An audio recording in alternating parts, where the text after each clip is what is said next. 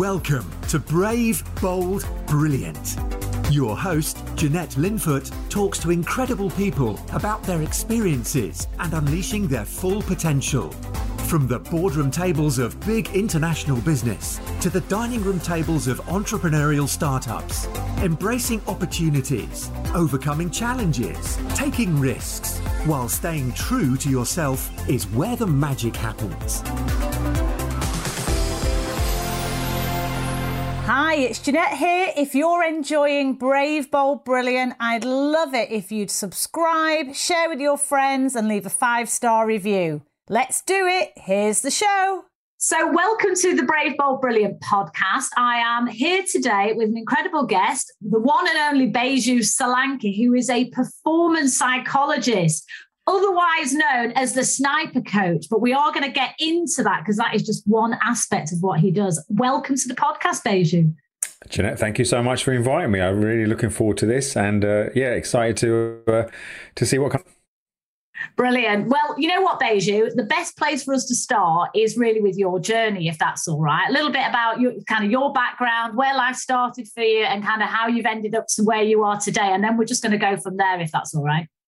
Yeah, sure, absolutely. So my um uh I you know grew up in a traditional Indian family whereby university wasn't an option; it was a necessity. Was, you had to do it, and obviously, I say obviously, I only really knew that I could do maybe five jobs: doctor, dentist, engineer, pharmacist, and shopkeeper. You know, outside of that realm wasn't wasn't a possibility. So I actually thought, okay, I, I didn't know any better. I wasn't really that academic. So I then did a maths degree thinking that will get me towards accountancy. But very early on, I, I remember about three months into that degree, I was in the library, as you may some people may have heard of libraries in our days. We didn't have the internet, and I saw this book, and this, and I picked this book up, and I couldn't put it down, and I just read this book from cover to cover, and the book was all about body language and understanding. I thought this is really interesting, and you know, understanding people's gestures and you know behaviors through their body. And then I realized, oh, this is part of psychology. This is interesting. And literally on that on that moment, I thought, right, that's what I want to do. I want to study psychology. So I went to my tutor, and long and short of it, I managed to transfer to, to do a psychology degree. So I did that before telling my parents, and that was a disaster. Well, I say that when I told my mum, she was like, okay. And the, her question to me was, okay, so so what job can you get with this degree? And I gave her the worst possible answer, which was, I don't know. I like, oh my god, you're going to spend three, four years studying something, and then you're going to end up in some shop somewhere, which is you know serving you know 20 B&H and a, and a pack of you know Mars bar or something, right? So, but uh, what I did end up doing is become a psychology lecturer. So she was happy. Was, oh, okay, right. So you just teach other people psychology. Yeah, that, that's the sort of gist of it. So my first proper job was a psychology lecturer. I got that within six months of graduating. And I did that for four years. Now, I always wanted to be a sports psychologist because my my I, my final year project was on, around uh, football psychology, footballers. So I did a master's. Well, I, I took up a master's in sports psychology while working, did it part time. But it got to the point where if I didn't leave my teaching job, I would have become institutionalized. And I needed. I had a young family then. My sec, my second child was just born, so I thought I need some space, some headspace. So let me get a dead end job. So I found this corporate sales job in London. So I got the job thinking I'd be there for a few months, finish my masters, and become a sports psychologist. And as you know, in sales, is you're literally measured on what goes on the whiteboard, right? If the sales are going, if deals are going up, everybody's happy. They don't care what you do, right? But if deals are not going up, they scrutinize everything. And I didn't know all this, but um, they believed in me and I didn't get a sale for three months, but they believed in me, believed in me, and they get me a little mini leadership role. It's only a name, it doesn't mean anything. I'll lead this, the British team. What does that mean? There's two guys over there ringing British people, just manage them. That's all it was. Um, but then I, uh, as soon as I completed my master's, I got some deals in, and all of a sudden I started earning more money in a week than I did like two or three months teaching. So I thought, you know what, I'll stay here for a little bit until it goes pear shaped, and then I'll go and do my sports psychology. I ended up being there for nine years. You know, you got leading American team, leading the British team, blah blah blah. All this, right? You know, associate director, and um, for the last four or five years of that job, um, I, you know, I earned a lot of money. I travelled around the world, but it didn't feed my soul. And the culmination was I was in New York uh, on a business trip, about to close a really big deal, one of my biggest deals, one of the, the company's biggest deals, and I got the deal. And I remember a stupid amount of money. And I remember I got to the hotel, told, uh, phoned back London, well, fax back then, you know, I you fax an order back. And um, I sat there for three seconds. I was ecstatic. But then I thought, is this it? Is this really it? Is this my legacy for life? And in that moment, I had, up to that point, I knew I wanted to do my own thing, but I had the perfect excuses. I'm not good enough. The time's not right. I haven't got enough money. All the normal excuses.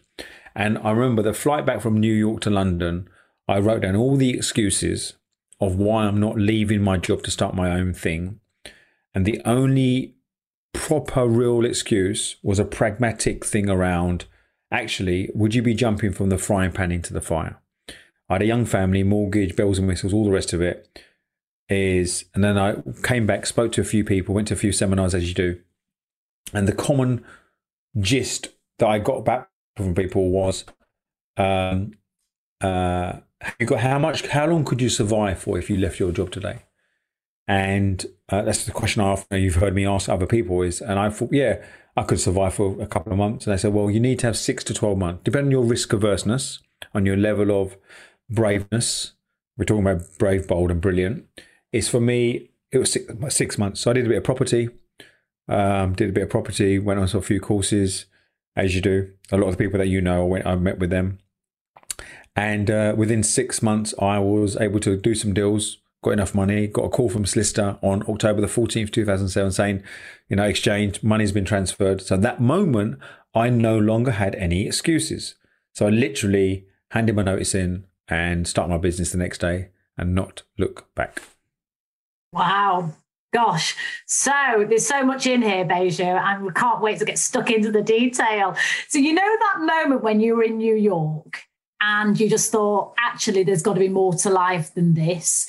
Was that like a bit of a light bulb moment, or had it been coming for quite a while? Because I think a lot of people listening or watching, um, you know, whether they're watching on YouTube, well, maybe thinking, "Oh, well, hang on a minute, was it just an overnight thing, or or did it take time? Was that no? I, I reckon the last four or five years of my corporate job, I was thinking about it, but every time I woke up, it was like it was easier to stay in the job because the money was good. They gave me travel, unlimited expense account, blah blah blah. I had a lot of autonomy come and go as you please. I was working the American market, but I used to start American hours and finish British hours. It was like, right? So it wasn't an overnight thing because people think you can decide over a long period of time, take an action straight overnight. So, uh, I, but then I, you know, it was easier to stay in the job than to leave. And that moment when I earned a lot of money, I thought, wow, this is as this is as good as this job this job is going to get. And why do I not feel alive? Why do I not feel fulfilled? Some people might be listening, well, you earned a lot of money. Isn't that what it's about? Mm, not really, because I want to feel alive. I want, you know, I knew I love helping people. I love, you know, the best part of my job was I was training other people and coaching them, not doing my own sales. So it wasn't an overnight decision, but that incident made me think, Beige, if you don't do this now, you're never going to do it. So literally, when I flew back, I wrote down and all the excuses I came up with would probably be a, if people are listening to this podcast thinking I'm in a juxtaposition, do I leave my job? Do I change career? And they've got these excuses. Well, um, I'm not good enough. Uh, I need more experience. I need to do another course. Um, uh, I haven't got enough savings. I haven't got the support of family. These are all genuine, but um, excuses that you can deal with. And the last excuse I was left with, Jeanette, was actually I physically don't have enough money in the in the bank. That means if I left today and didn't earn any money from my business in the first two months, I'd be knackered. I'd be in a position where I have to get another job just to pay the bills, and that could be uh, stupid. So it's about being. Then it was pragmatic. So I sat down. I looked actually how much do I need to survive for six months? Did we ever cut back a little bit? A little bit. Got the buy-in from my then wife, and that's what I did. So then I then I so how do I get this money quickly, right? And property was the answer. Then it was like in the nine in two thousand and five six, just before the crash, and people were doing a lot of this sort of you know below eighteen percent below market value one day bridging options, which I did. But what I did, I got educated. I went on courses. I started to learn. There was one. I went to one course. Said, the way you make money, you make money on on purchase, not on selling. So I started to understand that, and that's what I did. So I got educated in that. understood that, so I could make money on on on purchase. You know, the, the things are different now, but the principle still say remains the same. Yeah, no, um, absolutely. And what I, what I love about this, uh, is you had that sort of you know realization that you were out of excuses and you'd kind of you, you had your goal set and then you put a very practical action plan in place to make it happen because mm. reality is you know there's probably 95% of people never really fulfill their dreams I don't. And it's such a shame. You have one life, right? So don't waste it. Um, that, that, that, probably influences my my style also. You know, you've heard me on Clubhouse, you've heard me on different things about my style of coaching, whereby you understand the the intangibles and tangibles that have you stopped in doing something or come up with reasons. And then once you deal with the noise and the stuff and the fogginess and you get clarity about what you want, is then you put a practical element into it. What's the action you can take? What's the conversation you need to have? What's the person you need to call? What's the thing you need to do? And in that moment of action, an outcome occurs. Now, the outcome is either something you expect or don't expect or don't want or a miracle. And but then in that outcome, you've got new information to act upon. A lot of people say, well, I'm not getting the results I want, but they're not taking an action. So they're they're basing current decisions um, on on the same information because they haven't taken an action to get new information that can then make different decisions on. So, yeah. yeah, hundred percent. I mean, I always say there's a simple formula for success, right? and that is belief plus purpose plus action, and that's when you get results. Uh, when you have all all three of those aspects. Let me let me take you back though, Baiju, because you, you started off explaining, talking about, I guess, your cultural heritage. You know, coming from a very, you know, uh, Indian family, I guess, with, with certain values and cultural expectations. So, how how has that influenced you, either positively or negatively, given given sort of the strength that you have um, with that background? I would. So there's two parts of it. One, I didn't know any different. I didn't grow up thinking I was lacking anything or I've got opportunities. You know, we didn't. You know, there wasn't entrepreneurs in the same way that we think about in my family. Most of them were professionals, or they were they were in a own a shop. Right? Mm. they did have a shop, or they were professionals, doctors, engineers, um, pharmacists, or they had a, a, a, sort of a newsagent shop, right? And that, you might say it's stereotypical, but it was the case. I can't remember even my friendship group anybody who was not. Um, there was a couple of entrepreneurs.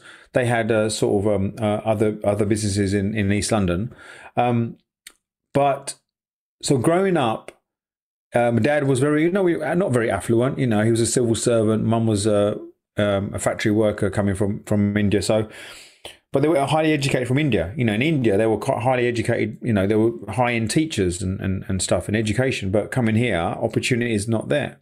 Mm. So, but the work philosophy was always there. There was always a, a mindset of, well, you're not going to get anything unless you work hard. I remember this one time that one of um, my my friends in the community we live in, one of my dad's friends, mum and dad's friends, were uh, pharmacists, but they really made it. They they created a big healthcare company, and they were at one point the second richest Asians in the UK, right? Wow. Right, high, you know, like you know, hundreds of millions of dollars or pounds of wealth. They were in, the, you know, the Sunday Times rich list and all that.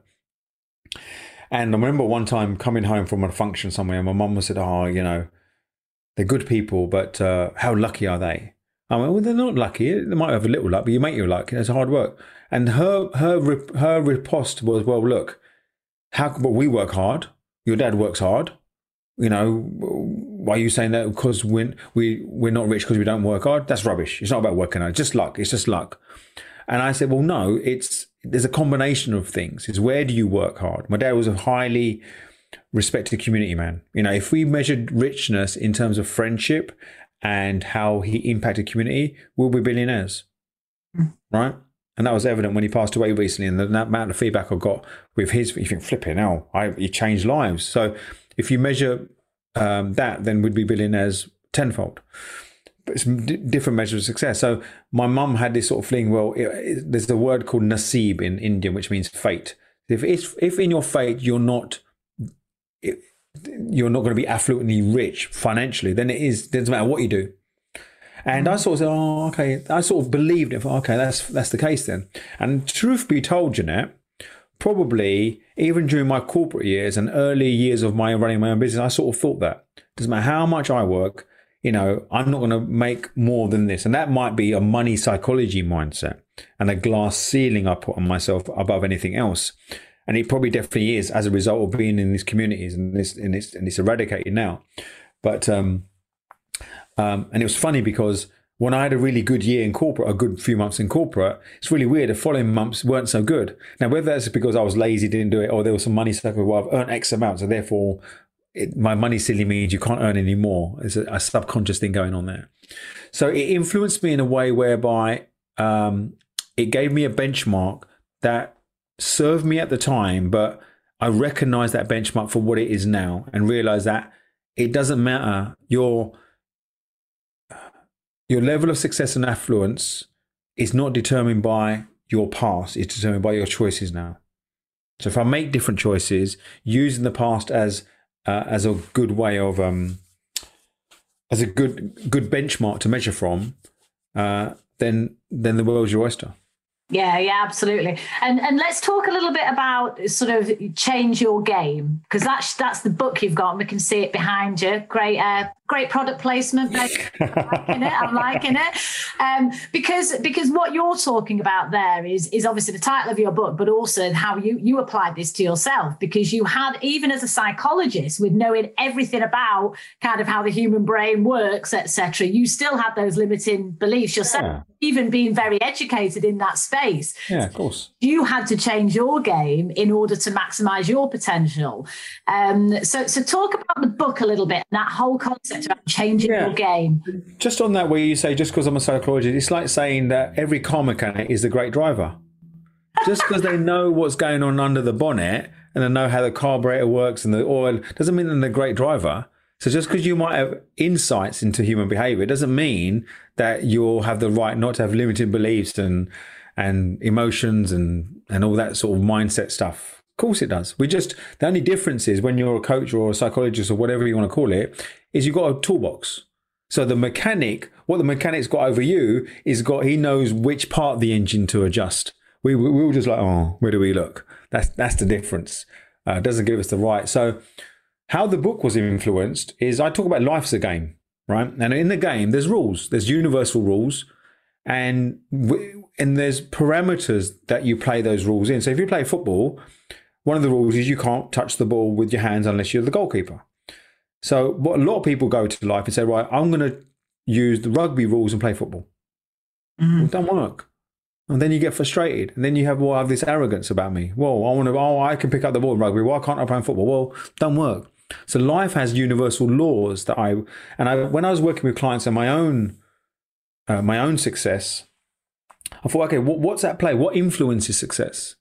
And then I looked at well, there's a game, and there's three core games at play, right? And the first game is the inner game, which is your mindset, your thoughts, your emotions. Don't tell me, doesn't matter, you know, you've worked in big corporates, right? Is that you can have all the systems and processes. If a certain, if the mindset is in a certain place, it has an impact on how product, pro, uh, your level of productivity and what you produce.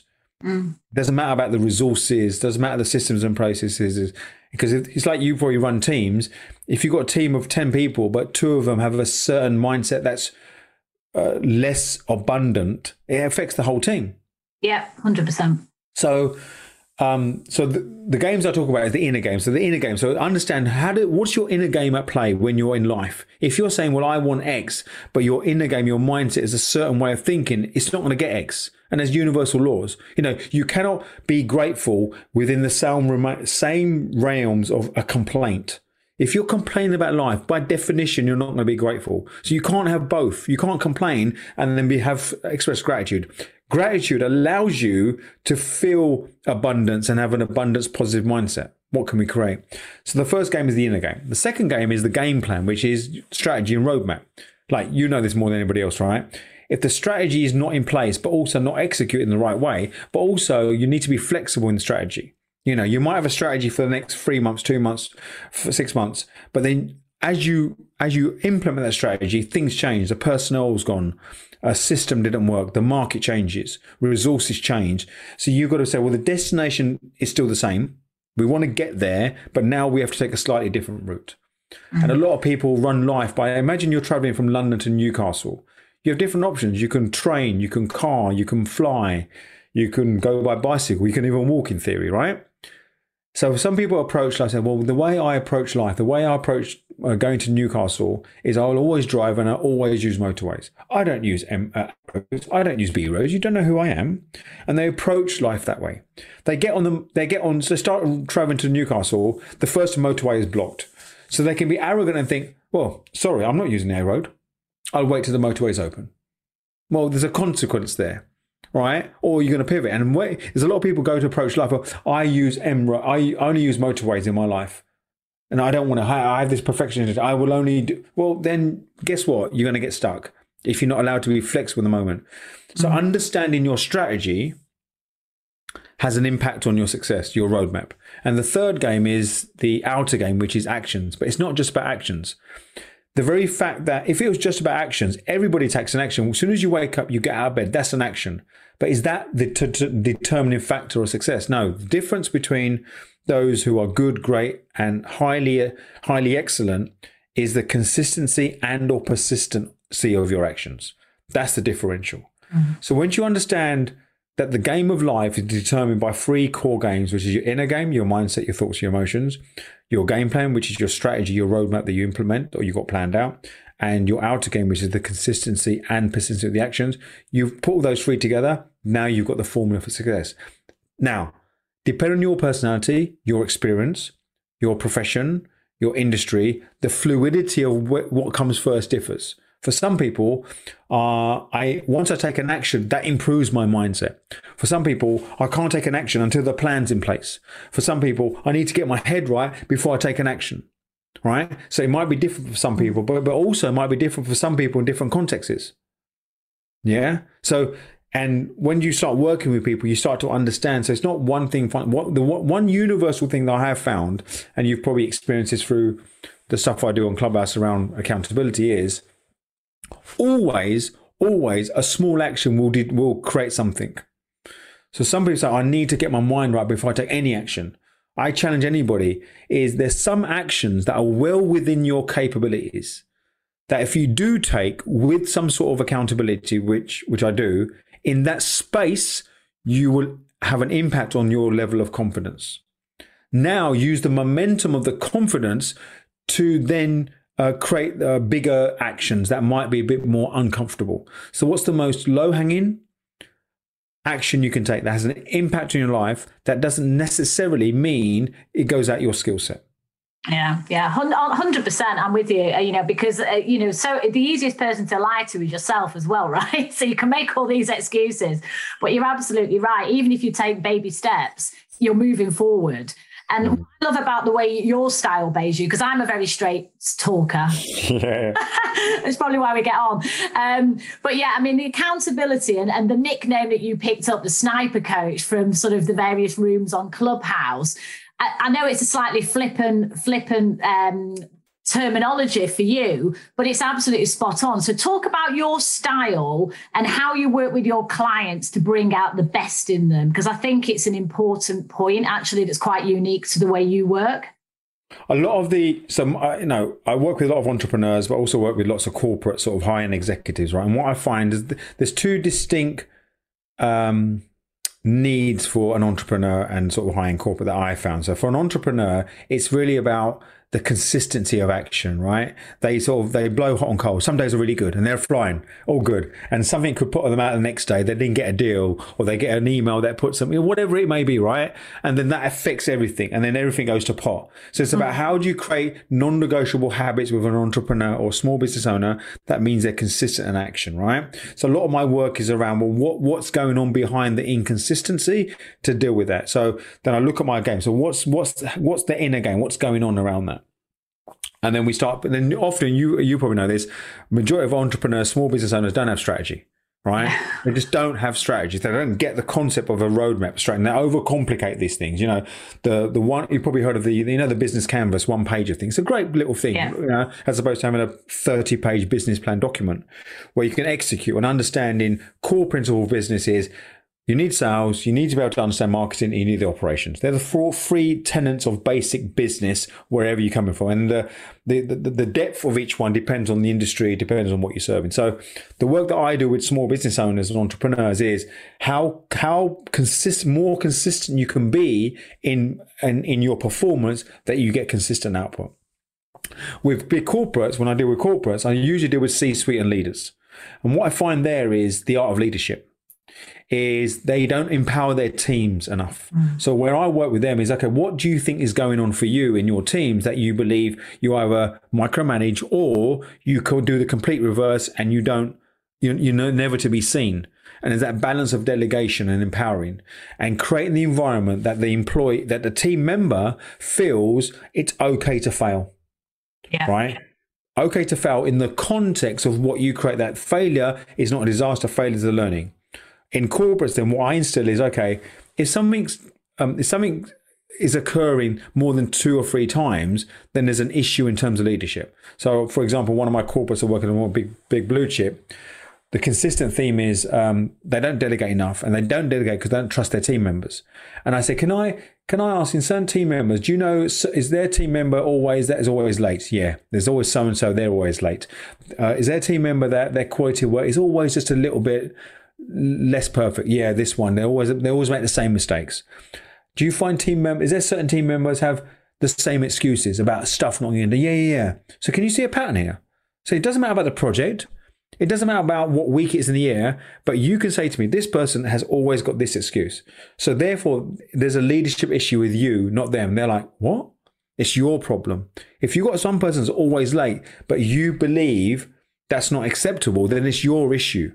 What what have you created that they believe it's okay to have that excuse? What have you created? There's a person in your group that produces a project but is always failing on these certain areas. You know, whether the quality of the work or it's a grammar thing. I don't know, whatever it may be.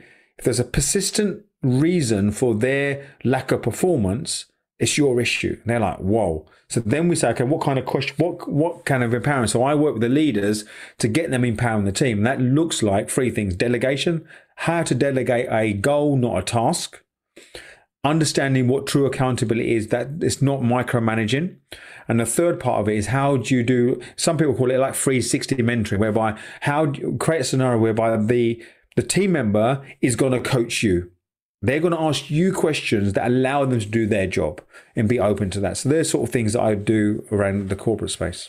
Yeah, and, and you know what I love about this actually, Baiju, and I think you and I have got some some similarities here in that we we understand big business and we also understand entrepreneurial business, and actually not not and neither is better or worse; they're just different, and there are elements of both that can really benefit the opposite, right? Um, and I think what you've just described there perfectly brings together both those that world of big corporate with entrepreneurial uh, to get a, a, really unique combination that's often missing. Um, and that I mm. that as well. You, you, you are in corporate, but not big corporates like you have, right? Is have you found that respective of whether it's like a five million turnover or like to five billion, that the, the principal reasons why performance or productive isn't there is the same? Yeah, absolutely. Absolutely. Very often it is. Um, and, you know, and, and to be a good leader, in, in, my opinion, you can be a great manager and a really poor leader. Um, and you could be a great leader and a very poor manager. So, you know, it, it's understanding what the difference is between a manager and a leader, I think, and often people miss that. But mm. I, I, one of the analogy I use a lot with with with people that I work with, or, or when I've run big businesses myself, I say you need to be like a helicopter you know, because you need to be here hovering above, looking at the big picture, the big deals, the strategy, the vision, all of that kind of stuff. And you need to be empower your team to, to do their job. But then when there's an issue or it needs a particular, you know, part of your attention, you need to know when to land, get stuck in, but then take off again. mm-hmm you hmm. know and, and i see so often like you do with leaders that you know they've normally got their own baggage and insecurities so they don't like to let go um, and feel like they can't um, you know say they don't have all the answers um, but actually if you're very self-aware you're confident in leadership you you actually recruit people who are far smarter than you and yeah. you, you recognize that you as a leader you're not there to have all the answers. You're there to provide the direction the support to bring the team with you aren't you as opposed to having to fix it all? Yeah. I, I think that's that's often a, a trait of um, sort of insecurities imposter syndrome. All those things are very often going on with with senior leaders. Um, I think you getting under the skin of that and actually holding a mirror up, which sounds like it's pretty shocking sometimes when people. It is, it is, and I've, I've dealt with like senior directors of big blue chips, right? And I this conversation two weeks ago with a diet guy, and we sort of come in towards the end of a sort of like a six month uh, arrangement with them. And I said, "What's the one thing you've learned in relation to this program?" And he said, "I thought I was a good leader. I was a poor, and actually, he's, these his words. He goes, "I thought I was a good leader. I've discovered I'm actually a poor manager." And I was like, and I was like, oh, like, okay. And I said, okay, as a result of that, what have you put in place? He goes, he goes, when people, I realized that when people knocked on my door and they had a problem, I basically not only showed them a solution, I solved it and then gave it back to them. So all they had to do is then just like put it in the filing cabinet, as opposed to you've taught me is just to ask questions. And I've been doing that. And two things have occurred. One is my workload has gone down, right? And two, I'm finding they're coming back with different questions and different problems because they're elevating themselves because they realize, oh, there's a pushback here. So now when they come again for a different problem, is it's not the same one because they've never because I gave them a solution before, oh, they will give me the solution again. Goes, because they've learned from that, it's a difference. I'm fine. I'm seeing their progress in front of my eyes in the last two months than I did in the last two years. This was a senior director in a big blue chip, top four accountancy firm. Yeah, no, I can I can totally imagine, absolutely, and uh, and and you've made a material impact for him as an individual, but also that ripple effect that goes all the way through the team, you know, and the performance will be far better as a result of it. Yeah. Um, let me let me just ask you, Baiju, a little bit around difficult conversations because again, you know, as a performance psychologist, you'll you'll know all about this. Very often, people don't address the elephant in the room. They they don't want the conflict. They don't don't want the confrontation. How much of your work is around uh, sort of empowering people to have difficult conversations, but in the right way? that gets to a positive outcome um, you know on both sides? Does that is that quite a thing yeah. you sometimes? Yeah no 100% so two things about that. One thing what's occurred that means that difficult conversation is required right? That's mm. the first thing. What has occurred? What have you learned what do you need to learn about yourself in the situation? Now i granted there's going to be things that have occurred outside your control, that means you still have to have a conversation because it might be related to staff issue, disciplinary, performance issue, whatever it may be. All right. So let's get to the point whereby a difficult conversation needs to be had. Okay. Well, don't call it a difficult conversation, right? So whatever the conversation, difficult, confrontational, um, challenging, whatever you want to call it is, um, it's, it's going to be two, one of two things. One, you're challenging someone's belief systems and like there might be the credibility thing or like they've done something wrong and you want to highlight where it makes them feel attacked in some way okay is my question to you is this is if the conversation went exactly as you want it to go what's your perfect outcome What's the outcome you're looking for? I have this classic example of the same blue chip, right? Real life example, right? Where she, this lady was um, uh, secondment onto another company. So she was placed as part of this big blue chip. She was placed in another company to, to deliver on this six month project. It was a financial audit type big thing, right? And she goes, I've been put in this team, and uh, they've given me three people. Uh, one of the people I do not want on my team. I said, okay. Now I had to dig first. Is it a personal thing?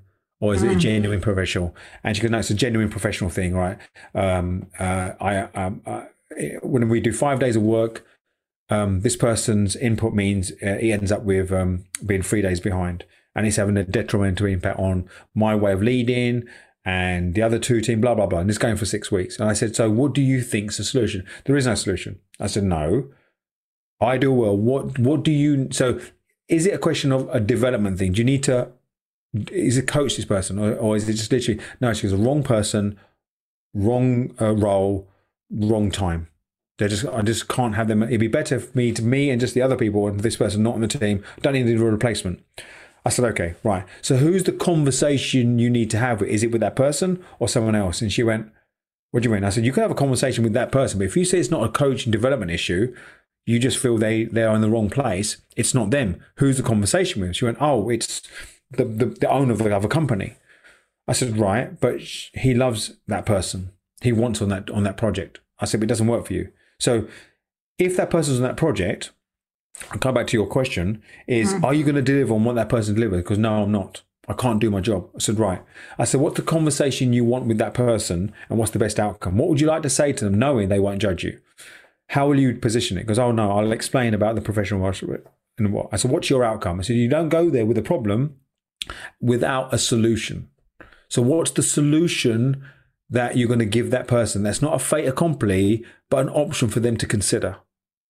They went, What do you mean? I said, You can't say to them, It's this or no way. You've got to position such a way, it's their decision, but you have to be completely clear about where you're at. He went, Okay. She goes, Well, I want this. I said, What's the two options? Well, one option is um, uh, sort of a handover. Um, and but, but the other option is she knows that there's someone else in the company who will be perfect for them, but I don't think the boss has realized. I said, Well, that's what you're going to say. She goes, I can't go and tell the person who's hired me in to tell them how they run a company. I said, You're not telling run a company, you're just explaining your project. I said, This is how you're going to say it. You're going to ask for a meeting, and it's a one agenda item conversation. So this isn't like, Oh, you have a team meeting. Oh, by the way, quickly, I've got to say something. It's not that. That's not, it's a one agenda item. So you set up a meeting for the pure purpose of this subject and you tell them that. Oh. And then you sit down and you say, right, um, you present your scenario. And then when they're talking, you do not say nothing. You let them reply. You say you told them your problem, you told them the solution, and what you think the best outcome could be. And then you ask them what their thoughts are. You say these words, what are your thoughts? Then let them respond. Anyway, she did all this. And she came back two days later to me, Baiju, Oh my God, it was like Jedi non mind tricks. He said everything I wanted to say. The person's moved on. He believed, he understood, blah, blah, blah. Now, the essence of that is when you're looking at difficult conversations, do you, I do you know what outcome you're looking for from this, right? Is your reason professional or personal? Right. Number three is don't come with the conversation without you having some option of a solution. What happens with, with difficult conversations is they go into the conversation thinking, I'm going to vomit on you, give you all this, and then leave you with it and walk away. you can't leave the vomit there. You've got to have some context about, okay, I'm going to vomit on you, but then what I think could be is this. You might not have a solution outright, but you have a consideration of what could occur thereafter. So you don't feel like you throw the ball over there and say, right, go on then, sort it. Yeah. Right. Yeah. So I don't know if that's answered the question. If it hasn't, then please let me know. But that's the essence of a difficult conversation. Make sure that you know what outcome you want. Is it personal? Is it professional? Especially in a business context. And is saying there's no such thing as a difficult conversation. It's a difficult. it's a difficult outcome. No, it's being prepared that the outcome might not be what you expect, but it's still a solution for everybody. Yeah. It's understanding that psychology. Yeah, no, I think that's great. That's really good advice because this applies to anything really, whether it's business or personal, actually, doesn't it? Mm. How many marriages could have been saved? How many friendships could have been saved? You know, if, if actually conversation was had in the right way. Um, and, and, it's, and it's also the art of listening. The art of listening is often we go into a solution, we ask an answer. Don't ask a question and say, um, uh, and, and, answer it yourself and give them several options. Just ask, stay silent, and allow the pause, allow the awkward pause, and let them say. And let them say what they want to say. It's in that pause and in that response is where you get the power. Yeah, no, that's brilliant advice, Baiju. It really is. And um, coming back to your own your own sort of application, if you like, of all of this great advice, because it's sometimes it's it, it's wonderful to be able to help others, um, but actually, when it comes to your own kind of professional development, life, etc., with all the great stuff that you apply for other people, what are the aspects of that that you've applied to your own kind of business, career, personal life that sort of made the biggest difference for you? Do you think? Well, me, it's my um, my personal transformation. I don't know if you saw that. So for uh, two it's two years ago now, I lost like 20 kilos. Now, up to that point, no one would ever say, "Oh, you're overweight, you're fat, you're this and that." I just in in our culture we call it healthy. You're very healthy. You're very healthy. You're very healthy. That's what we say, right? So um, I was all right, oh, you know, but you don't realize. So I was, my marriage broke up. Um, I didn't react very maturely to that. Eventually, we're good friends now. We, we got it sorted and stuff. And um, and then I went on this like personal journey, went on yoga retreats over abroad and 10 days and all this sort of stuff. And you, you know, it's the old adage, you try and find yourself elsewhere and you realize that the answers are within. And it is really true. And the culmination that was that, do you know what? I looked at my life and my life was ordinary. So I wasn't in a relationship, but I wasn't too bothered. I was sort of in a relationship, but it wasn't great. Things that, well, things, whatever. Uh, my job was, my, sorry, my job, my business was ordinary. I was getting clients, but it wasn't like that exciting. My vision mm. was ordinary. It was sort of there, you know, help a few people, did a bit of coaching, but it was all very all. It wasn't like if I explained it, they weren't going. They were, oh my god, they'd be like, okay, and I went, okay, right, that right. And then a couple of my mates, they were going on this sort of physical transformation. They're doing this like photo shoot and abs and all this stuff. I don't want to do that, but and then I remember to end of 2018, I looked at myself, and you know what, Bays, just do something do something, right?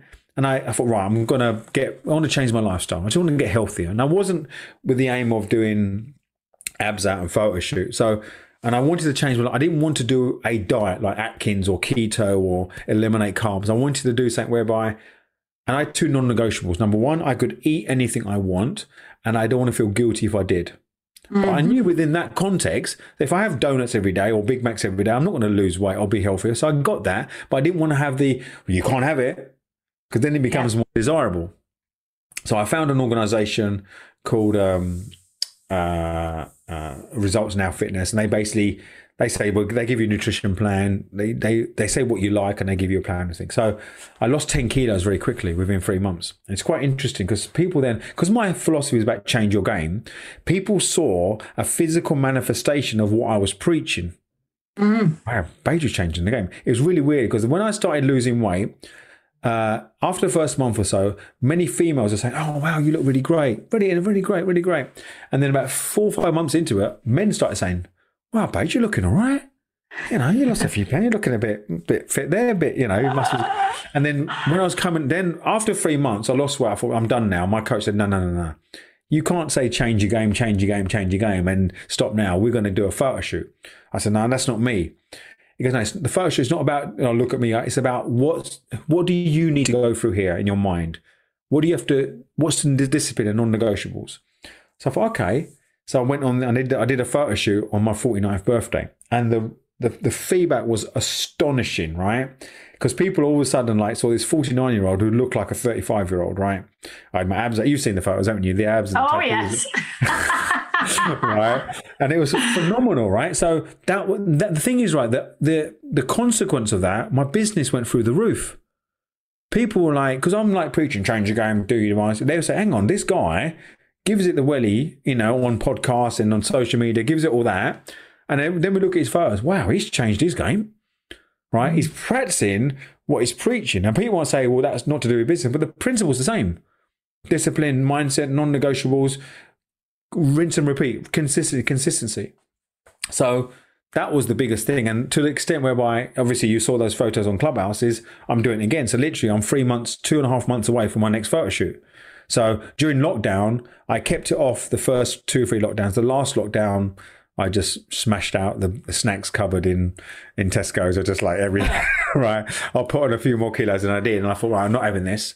And then um, and that com- that's what coincided with my dad passing and the third lockdown. And when we joined Clubhouse, I joined Clubhouse December um, 2020, probably similar time, and that culminated with oh my god! And so I, and then for me, you've probably you know you come on Clubhouse, you see me going to the gym and stuff, and you, I see you yeah. see me posting my stuff, and it's non-negotiable for me. It's part of my lifestyle. So the physical transformation had a massive impact on my mindset and my business. So I people listening to thinking is if things aren't working out for you, whether it's in a personal or professional context, is do something for you that's going to up your energy, and I can't, for me, moving, physical, even just walking, walking for 30 minutes a day will make a massive impact on, on your life. If you can do the full gym thing, then great, but that's not uh, essential. So the changing your state and physically and eating good things, it doesn't mean you can't have chocolate. It doesn't mean you can't have fast food, but in moderation. mm. right? Is is is is fill your own cup up first, and that will have an impact on your life. Yeah, brilliant advice. And and what did you learn about yourself mainly through that whole process? Was there anything surprising that you learned about yourself? I'm more resilient than I thought I was. I I I and uh, people I, people I'm not I don't think I'm organized. I don't think I've got, you know, I'm not a diary. I'm not like a pedantic, you know, diary person and like schedules. But I became that. And I have this I have this phrase that people want freedom in life. Structure and discipline creates freedom the more structure and the more discipline I was, the more freedom I had. It's a non-negotiable win. I do gym four or five times a week. Non-negotiable, I, I do 12,500 steps a day. It's non-negotiable. So it's not a question of, oh, God, you know, how many now? Like I'm sitting here now, you're on your podcast, Jeanette, and I'm looking at my iWatch, and I'm already on 9,500 steps. And it's not yeah. even two o'clock, right? So just my normal day, I'm going to hit 12 and a half. But what that involved is this morning going walking for an hour, which took 7,000 steps out, out of my day, which is great. I'm done now. So I'm already, before nine o'clock in the morning, every day, I'm already on 7,000 steps. Yeah. So it's that kind of non negotiables. Yeah, brilliant. Honestly, that's that's fantastic example. And uh, I mean, listen, we could talk about this for hours, Baiju, on the kind of connection between health and well-being, and and you know your your, your business performance as well. But I'm conscious of time, so I'm just going to some final questions, if I may. I might have to cut short. Can you think of the best piece of advice, Baiju, that you've ever had? Um, was two bits when I was, you know, going through corporate to employment, uh, in entrepreneurship, when one of my mentors said, like, uh, make sure, um, understand, you know, the sort of six months, how, you know, uh, how much you need to survive for six months to to leave your job. That was the best bit of advice because if I didn't have that, I might have gone carry on going around in circles or left too early. Mm, right. Yeah. And the second thing was when I was running my business, about I won early on, three years into my business, I won a businessman award. I woke up. I remember when I then, oh, Baiju Solanki, Businessman of the Year, I was walk, from my table walking up to get the award. I walked up thinking, I hope this is not a curse. And it was, and I took my foot off the pedal. And for the remaining three, four years, I sort of, that when the ordinariness kicked in. And then um, the best bit of advice, well, it was, it was sort of a coaching question. My coach said to me, is um, they said, you're, he goes, you're not thinking big enough. He goes, you're not, your language and what you profess to other people is not consistent with your own vision. So that it was a, it was the, it was a question, but enveloped with um, with um, with a question like. Yeah, brilliant. Okay, Baiju. And the last question, if I may, just very briefly, what does yeah. brave, brilliant mean to you? Well, brave means doing something outside your comfort zone. That, but it's considered, you know, level of considered. Bold, it's like living each day to its fullest living each day to the point whereby can you look back and think, you know what? Uh, if I died, if I died tonight, right now, I couldn't regret today. You might regret things in life, but today I didn't regret. If I died now, today I didn't regret. Yesterday I might have been, but not today. And brilliant is one of our values. I've got four core values, and those four core values are uh, growth, simplicity, brilliance, and collaboration. So brilliance is about the edge between excellent is how excellent is is shown in the world is through brilliance. And that's I. Perfect. You see, that's why we gravitated together. You see, one of your core values in the name of my podcast. It was meant to be. Well, listen, Baiju, thank you so much. I know you have to dash. You're a very busy man, and I really appreciate your time. But um, listen, thank you so much, Baiju. Thank you, Jeanette. It was really enjoying my love. Hopefully, uh, people get some value from this podcast. And uh, yeah, looking forward to, uh, to speaking very soon again. Fantastic. Take care. Have a great day, Baiju. Thanks a lot. See ya. Bye-bye. Bye. I really hope you've enjoyed Brave, Bold, Brilliant. Don't forget to subscribe and share with all your friends. And if you've enjoyed listening, I'd love it if you'd leave me a five star review.